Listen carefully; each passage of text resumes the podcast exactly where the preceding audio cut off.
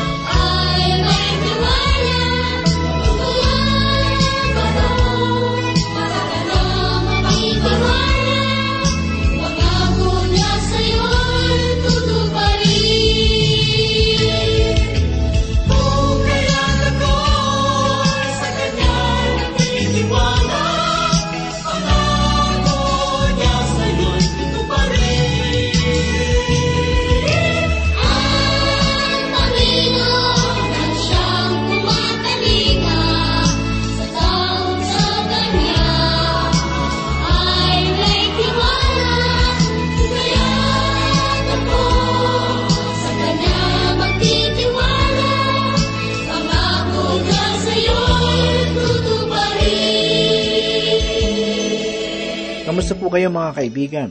Sana po kayo ay nasa maayos na kalagayan at handang makinig at matuto ng salita ng Diyos.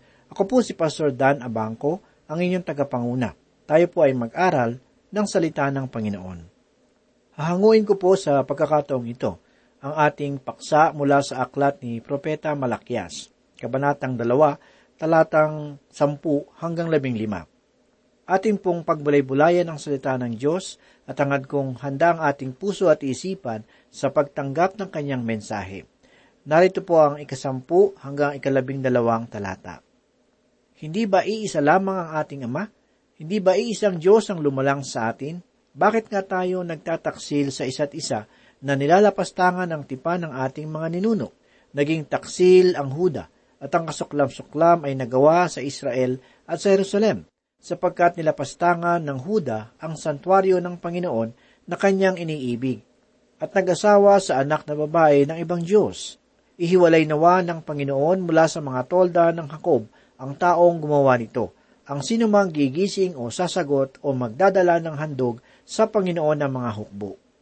Ang sabi sa talata, ihiwalay nawa ng Panginoon mula sa mga tolda ng Hakob ang taong gumawa nito. Ang pahayag na ito ay sinasabi sa bawat Israelitang gumagawa ng salungat sa ipinahayag ng Panginoon. Ang sabi pa ng Diyos, ang sinumang gigising o sasagot o magdadala ng handog sa Panginoon ng mga hukbo.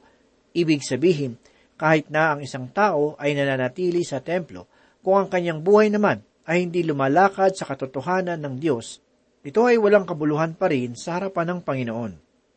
Kaibigan, ang totoong anak ng Diyos ay hindi na magpapatuloy sa pamumuhay sa kasalanan. Ito po ang dahilan kung bakit ang alibughang anak na nandoon sa kulungan ng baboy ay nagwika sa kanyang sarili, titindig ako at pupunta sa aking ama. Kaibigan, Ang kalibughang anak ay isang tao at hindi isang baboy. Mayroon siyang pagkatao na katulad ng sa kanyang ama at hindi niya kailangang magpatuloy sa pamumuhay bilang isang baboy. Sa ganitong paraan, ang anak ng Diyos ay hindi dapat nananatili sa kasalanan. Naaalala ko ang kwento tungkol sa isang tagapag-ingat yaman sa isang simbahan. Ang sabi ng taong ito ay hindi niya raw kayang bitiwan ang pangangalo niya. Ngunit para sa akin, kung siya ay totoong anak ng Diyos, siya ay dapat na umalis sa kulungan ng baboy.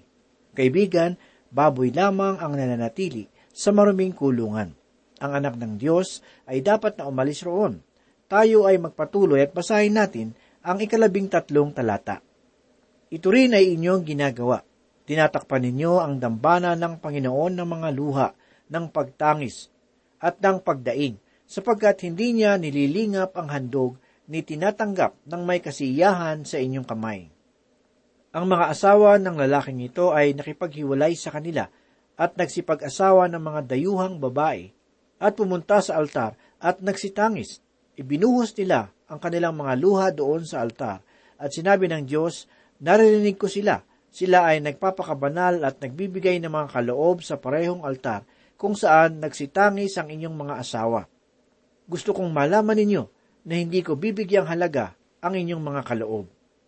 Ang taong hindi umaalis sa maraming kulungan ng pagkakasala ay hindi bibigyang pansin ng Panginoon. Natitiyak ko na ang mga mabubuting gawa ng taong mapagpaimbabaw ay hindi binibigyang pansin ng Diyos. Sa katotohanan, mas mabuti pa sa kanya ang manatili sa tahanan at huwag na lamang magpakita. Malinaw na sinabi ng Diyos, hindi ko bibigyang pansin ang inyong mga kaloob kailanpaman o ang tanggapin ito ng aking kamay. Alam ng Diyos ang mga pagkukunwari natin at hindi niya tatanggapin ang anumang gawa na sa ganoong paraan nagmula. Ganito pa ang sinasabi sa ikalabing apat na talata. Gayon may inyong sinasabi, sa anong dahilan, sapagkat ang Panginoon ay saksi sa pagitan mo at sa asawa ng iyong kabataan, na ginawan mo ng kataksilan, bagaman siya ay iyong kasama at iyong asawa sa pamamagitan ng tipan. Ang sabi sa talata, gayon may inyong sinasabi, sa anong dahilan? Ang Diyos ay hindi naging magiliw sa pagsasabi na hindi niya tatanggapin ang kanilang mga kaloob. At ganito ang tugon ng pagmamatigas na bayan. Bakit hindi niya ito tatanggapin? Dinala ko ang pinakamaganda sa aking mga tupa at pinataba para lamang ihandog. Nang kanilang tanungin ang bagay na yaon, binaybay ni Malakyas ang kasagutan sa maliwanag na paraan upang hindi nila mabigyan ng maling pakahulugan ng Diyos. Ang sabi pa sa talata, sapagkat ang Panginoon ay saksi sa pagitan mo at ng asawa ng iyong kabataan na ginawan mo ng kataksilan. Pansinin mo, kaibigan, ang mga Israelita ay nagsipag-asawa ng babaeng Hebreyo nang siya ay binata. Ngunit sa kanyang pagtanda, siya ay nakipagtali sa mga pagano at dayuhan. Nakalulungkot isiping ang mga pagano pa ang siyang nagustuhan ng Israel na kanyang maging asawa. Ang sabi pa ng Diyos, bagaman siya ay iyong kasama at iyong asawa sa pamamagitan ng tipan. Sa kanyang Hebreyong asawa siya tumayo sa harapan ng pari at nangako na magiging tapat sa kanya. Ngunit sa paganong asawa ay makapaganong paraan na hindi kalugod-lugod sa paningin ng Diyos. Ang susunod na talata ay sadyang may kahirapan na bigyang pakahulugan. Ngunit ang sabi ng isang kilalang guro ng banal na kasulatan, ang talatang ito ay tungkol sa paghihiwalay ng mag-asawa. Ang sanggunian ay sa orihinal na pagkakatatag ng kasal ayon mismo sa Diyos. Sa talatang labing lima ay ganito po ang ating mababasa. At di baga, siya ay gumawa ng isa, bagaman siya ay may labis na espiritu. At bakit isa? Kanyang hinanap ang lahing makadiyos, kaya't ingatan ninyo ang inyong kalooban at huwag nang maglilo laban sa asawa ng kanyang kabataan. Balikan natin ang sinabi sa talatang ito. At di baga siya ay gumawa ng isa? Ito ay ang pagbabalik sa orihinal na pagkakalikha ng lalaki at babae. Si Adan ay kalahati at ganoon din naman si Eva. Ngunit ang bawat bahagi ay ginawang iisa ng Diyos, kaya nga ang sanggol na isinilang ay nagmula sa dalawang bahagi, ang lalaki at ang babae. Sa ganitong paraan, ang magulang ay tiyak na iisa sa sanggol. Ang sabi pa sa talata, bagaman siya ay may labis na espiritu, at bakit isa, kanyang hinahanap ang lahing makajos. Kaibigan, sa maniwala ka man o sa hindi, ang babae ay dapat na maging kahalintulad ng lalaki sa espiritual na aspeto. Ang tahanan na kung saan ay mayroong paghihiwalay o kaya naman ay may pangangalunya ay hindi nararapat na lugar para palakihin ang mga bata. Kaibigan, kung ikaw ay isang dalaga, hindi ka dapat mag-asawa ng isang kabataan din na gaya mo, liban na lamang kung ang kanyang paniniwala ay kahalintulad ng sayo. Dahil sa totoo lang, kapag kasal na kayo ay dapat kang sumunod sa kanyang yapak. Ikaw ay hindi magkakaroon ng magandang relasyon o pamumuhay kung ikaw ay isang mananampalataya at anak ng Diyos at ang iyong kabiyak ay hindi. Ngayon, kung ikaw naman ay isang kabataang lalaki, hayaan mong sabihin ko ito sa iyo. Kung sa tingin mo na kaya mong dalhin kay Kristo ang iyong sinisinta, dapat kang pakasiguro na ito ay iyong gagawin bago pa kayo ikasal dahil iyon ang panahon kung saan ikaw ay mayroong napakalakas na impluensya sa kanya. Sinasabi ko sa inyo, ang taong tunay na umiibig ay gagawin ng lahat, kanya lamang mabigyan ng kasiyahan ang kanyang babaeng sinisinta at nais mapangasawa. Ngunit pagkatapos ng kasal, ay hindi na siya magiging ganoong kaabala upang ikaw ay kanyang mapasaya. Kaya nga, kung hindi mo naidala kay Kristo ang iyong kasintahan bago ang kasal, ikaw ay malalagay sa kapighatian ng buhay. Ang ibig ko lamang sabihin ay malaking kaguluhan.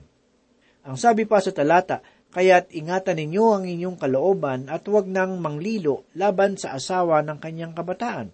Si Malakyas ay nagbibigay babala sa kanilang mga ginagawa.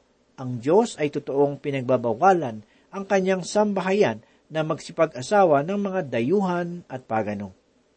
Maaalala natin na si Nehemias, pagkatapos niyang muling naitayo ang pader sa Jerusalem, ay bumalik sa kanyang trabaho bilang tagapagdala ng alak ng hari doon sa kapitolyo ng Medo-Persia. Ngunit matapos na siya ay manatili doon ng sandali, binigyan siya ng pahinga at bumalik sa Jerusalem. Kaya doon natagpuan si Tobias, isang Amonita, kaaway ng Diyos na gumawa ng tahanan sa templo. Ang bagay na ito ay nangyari sapagkat ang anak ng lalaki ng punong pari ay nakipag-asawa sa anak na babae ni Tobias. Kaya naman, nang malaman ni Nehemias ang ganitong pangyayari, kagad siyang pumaraon at pinalaya sila roon. Maaaring ang ganitong bagay ay kawalang galang para sa atin, subalit para sa Diyos, ito ay kalugod-lugod sapagkat ang templo ay sagisag ng kanyang presensya. Ang totoo pa nito ay naging mas mahigpit si Nehemiah sa kanyang mga kababayan na nagsipag-asawa ng mga dayuhang babae na nagmula sa mga pagano ni Asdod, ng Amon at ng Moab. Ito ay matatagpuan sa aklat ni Nehemiah kabanatang 13, talatang 25. Ang sabi roon, At kayo'y nakipagtalo sa kanila. Sinumpa ko sila, sinaktan ko ang iba sa kanila, sinabunutan ko sila, at ipinasumpa ko sa pangalan ng Diyos na sinasabi, Huwag ninyong ibibigay ang inyong mga anak na babae sa kanilang mga anak na lalaki, ni kukunin man ang kanilang mga anak na babae para sa inyong mga anak na lalaki o para sa inyong mga sarili. Ipinapaalala ni Nehemias ang kanilang pagkakasala. Sinabi niya na ito ang dahilan kung bakit mayroong dumating na kapahamakan sa kanilang bansa. Ang mga taong tulad ni Nehemias ay kinakailangan natin sa ating bansa. Mga taong may takot sa Diyos at may pagmamahal sa katotohanan. Pasumaglit, nais ko pong bigyan ng pansin ang sinasabi ng Diyos patungkol sa pag-aasawa ng isang mananampalataya sa panahong ito. Ano nga ba ang sinasabi ng banal na kasulatan tungkol sa pag-aasawa ng hindi mananampalataya? Sa ating panahon, laganap ang salitang mananampalataya – Ngunit nalalaman ba natin kung ano ang ibig sabihin ng salitang ito? Kaibigan, ang isang mananampalataya ay siya na ibinigay ang kanyang katapatan kay Kristo at namumuhay ng ayon sa kagustuhan ng Diyos.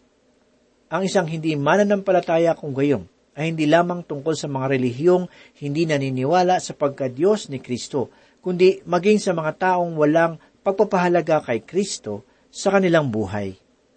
Para sa isang hindi mananampalataya, ang banal na kasulatan ay hindi totoo.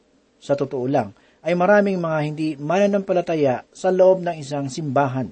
Ibinibilang lamang nila ang kanilang sarili sa mga mananampalataya. Ngunit ang totoo ay wala silang matibay at maliwanag na pagkakilala kay Heso Kristo bilang kanilang tagapagligtas at Panginoon. Ipinapakita pa nga nila na hindi sila sumasampalataya kay Kristo at ito ay makikita natin sa kanilang pamumuhay, pag-uugali at layunin sa buhay. Ang tunay na mananampalataya ay nagpapasakop at nagbibigay ng katapatan kay Kristo. Ngayon, totoo bang itinuturo ng banal na kasulatan na ang isang mananampalataya ay hindi dapat mag-asawa ng isang hindi mananampalataya?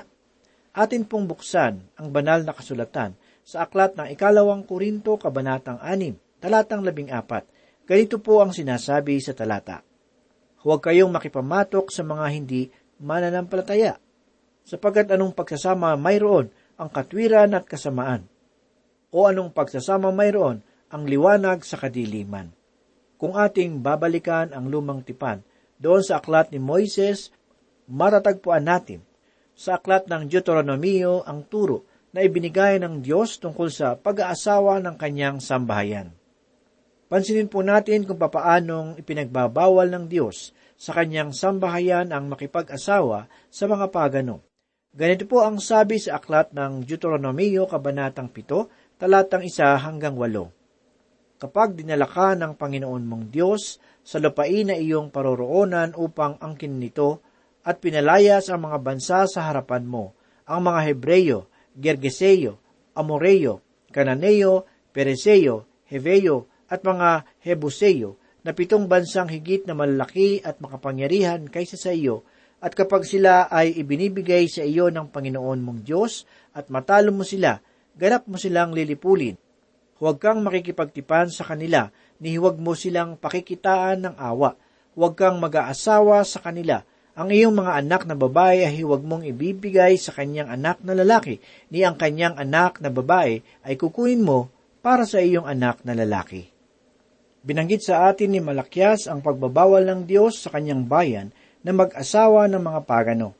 Kung inyo pong papansinin, ang pag-aasawa ay ang pagsasama ng dalawang tao. Ang kanilang pagsasama ay hindi lamang sa pisikal na aspeto.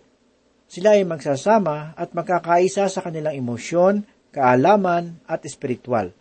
Kung wala kayong espiritual na pagkakasundo, ang pisikal, kaalaman at emosyonal ninyong pagsasama ay mawawalang kabuluhan.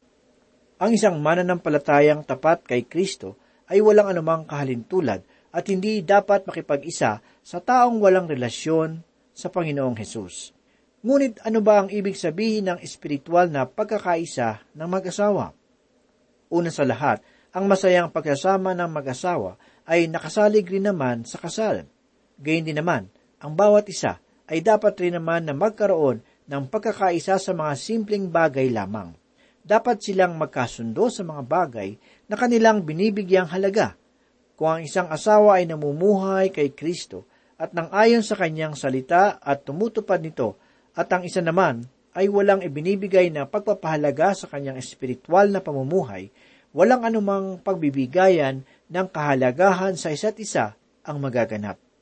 Para magkaroon ng espiritual na pagkakaisa, ang mag-asawa ay dapat parehong namumuhay kay Kristo at tumutupad ng salita ng Diyos at mangako na sila ay magtataguyod ng pamilya na para sa Diyos.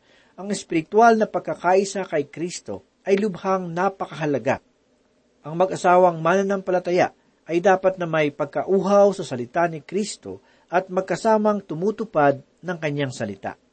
Ito ang pangunahing mga suliranin na nararanasan sa ating mga simbahan, lalo tigit sa ating mga kabataan maaari nilang sabihin na kasalanan naman ng mga lalaking mananampalataya kung bakit hindi sila ang nagugustuhan ng mga kababaihan. Totoo nga na mas marami naman talaga ang mga hindi mananampalataya na makisig, matipuno, magandang lalaki at matalino. Minsan nga, ay mayroon pang higit na magandang katangian na ipinapakita ang mga hindi mananampalatayang lalaki kaysa mga mananampalataya. At kung ang isang babae ay maakit sa panlabas na anyo ng hindi mananampalatayang lalaki, ang kanyang kalagayan ay bunga ng kanyang hangal na pasya. Marahil maraming mga mananampalatayang babae ang naaakit sa mga hindi mananampalataya sapagkat masigit nilang nararamdaman ang paglalambing ng hindi mananampalataya. Kung baga ay gagawin ng hindi mananampalataya ang lahat ng bagay, mapaibig lamang ang babaeng mananampalataya. Ngunit ang kasal ang siyang naglalabas ng tunay na ugali ng tao, sapagkat matapos na maganap ang kasal at magkaroon ng saglit na masayang pagsasama, ang ugali ng bawat isa ay lumalabas na. Ang kaisipan na ng hindi mananampalatayang lalaki ay ito, bakit ko pa lalambingin at aalagaan ang aking asawa? Gayong pagmamayari ko naman siya. Kaibigan, hindi na siya magiging ganoong kaabala para ikaw ay kanyang lambingin. Ang tunay na kulay ng hindi mananampalataya ay makikilala mo pagkatapos ng kasal. Tungkol naman sa mananampalatayang lalaki, ay ganito ang aking pagsusuri. Una sa lahat, ang pagpapakasal sa isang mananampalataya ay hindi dapat pagsisihan, sapagkat ang inaakala natin na hindi kagandahang lalaki ay siya palang higit na magiging kaakit-akit sa ating paningin dahilan sa kabutihang loob na mayroon ito. Kaibigan, nalalaman ko na ang pinakamahirap na pagpapasya sa buhay ay ang pagpili ng iyong mapapangasawa. Ito ay dahil sa ang bagay na ito ay pagpili ng iyong magiging kabiyak na makakasama sa habang buhay. Sabi nga nila, ang kasal ay hindi kanin na mainit na matapos mong isubo ay iyong iluluwa kapag ikaw ay napaso. Kaibigan, kapag ang kasal ay dumating na sa iyong buhay, dapat mong pakasiguruhin na iyo din naman itong pananagutan sa habang panahon. Tanging kamatayan lamang ang makapaghihiwalay sa mag-asawang pinag-isa ng Diyos.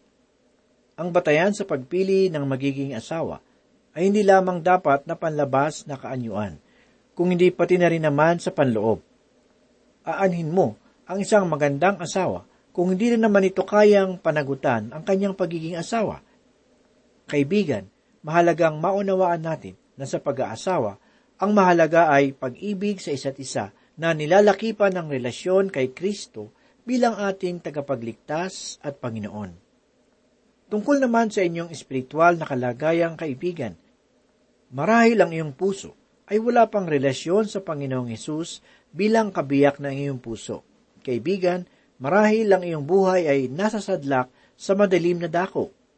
Marahil iniisip mo na ikaw ay labis na nagkasala at ang iyong pagkakamali ay sukdulan na at hindi na maitutuwid pa. Maaaring iniisip mo na dadalhin mo na lamang sa kamatayan ang pagkakamali at paniniwalang pinangahawakan mo. Subalit kaibigan, hindi mo nalalaman ang bagsik ng kahatulan na nagaabang at hindi nagnanais ang Diyos na ikaw ay mapahamak. Nais niyang malaman mo na mayroon pang pag-asa sa kabila ng kalungkutan, kabiguan at pagkakamali na iyong nararanasan. Ang biyaya ng Panginoon ay higit sa iyong kasalanan, kaibigan. Pakinggan mo ang sinasabi ni Apostol Pablo sa ikalimang kabanata ng Roma talatang labing lima hanggang labing anim. Subalit ang kaloob na walang bayad ay hindi gaya ng pagsuway, sapagkat kung sa pamamagitan ng pagsuway ng isa, ang marami ay namatay, lalo pang sumagana para sa marami ang biyaya ng Diyos at ang kaloob dahil sa biyaya ng isang tao na si Yesu Kristo. At ang kaloob na walang bayad ay hindi gaya ng ibinunga ng pagkakasala ng isang tao, sapagkat ang kahatulan na dumating na kasunod ng pagkakasala ng isa ay nagbunga ng paghatol. Subalit ang kaloob na walang bayad na kasunod ng maraming pagsuway ay nagbunga ng pag-aaring ganap. Aking kaibigan, ang Diyos ay patuloy na nag-aabot ng kanyang kamay sa iyo. Mahal na mahal ka ng Panginoon. Gagawin niya ang lahat ng paraan upang madama mo lamang ang kanyang pag-ibig sa iyo. Ang kanyang anak na si Jesus ay dakilang patunay na ang kanyang pagmamalasakit sa iyo ay gayon kalalim. Kaibigan, Napagbulay-bulayan mo na ba sa iyong buhay ang pag-ibig ng Diyos? Nanampalataya ka bang si Kristo ay namatay para sa iyong mga kasalanan? Naniniwala ka ba na siya ay nabubuhay ngayon upang ikaw ay magkaroon ng buhay na pananalig sa Kanya? Kaibigan, pag nilay-nilayan mo sana ang ginawa ni Kristo sa krus ng Kalbaryo. Dalangin ko sa Diyos na ang iyong puso ay manangan sa Kanyang kamatayan at muling pagkabuhay at hindi sa iyong relihiyon, mabubuting gawa at tinatangkilik na karaniwan ay nakalilin lang. Manalig ka kay Kristo bilang iyong buhay na pananampalataya. Kay Kristo lang at wala ng iba. Manalangin po tayo. Muli kami po ay nagpupuri Panginoon at nagpapasalamat sa iyong banal na salita. Salamat Panginoon dahil ito muli ay nagbigay sa amin ng kalakasan ng aming kaluluwa at nagpatibay po ng aming pananampalataya sa iyo. Muli inihiling po namin Panginoon na gawin mo po kaming masunurin sa iyong mga salita at gawin po kaming buhay na patotoo sa aming kapwa. Ito po ang aming samot dalangin sa pangalan ni Jesus. Amen. ang pag-ibig ng Diyos sa atin maging sino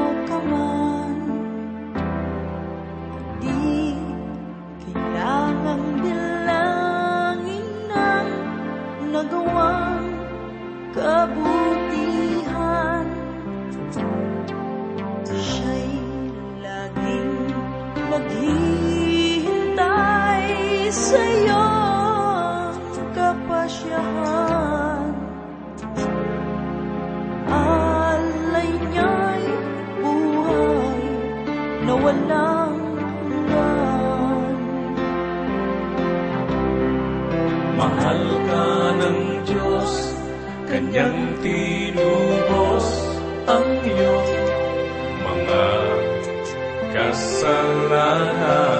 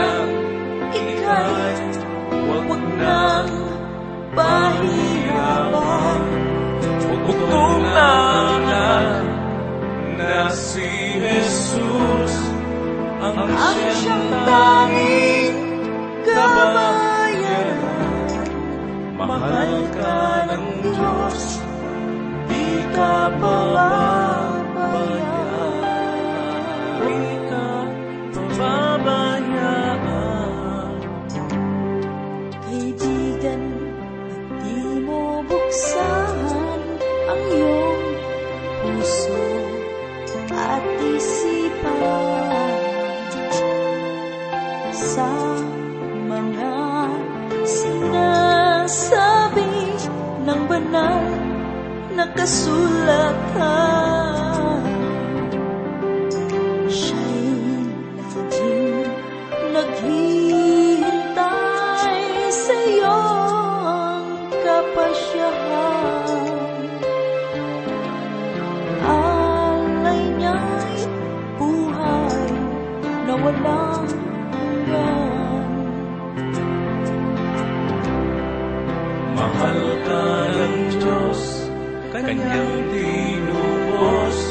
Ang iyong mga kasalanan.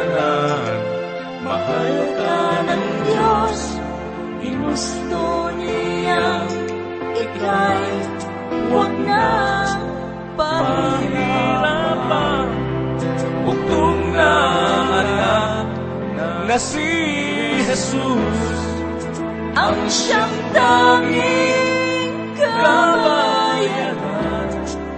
Mahal ka ng Diyos, di ka pababayaan.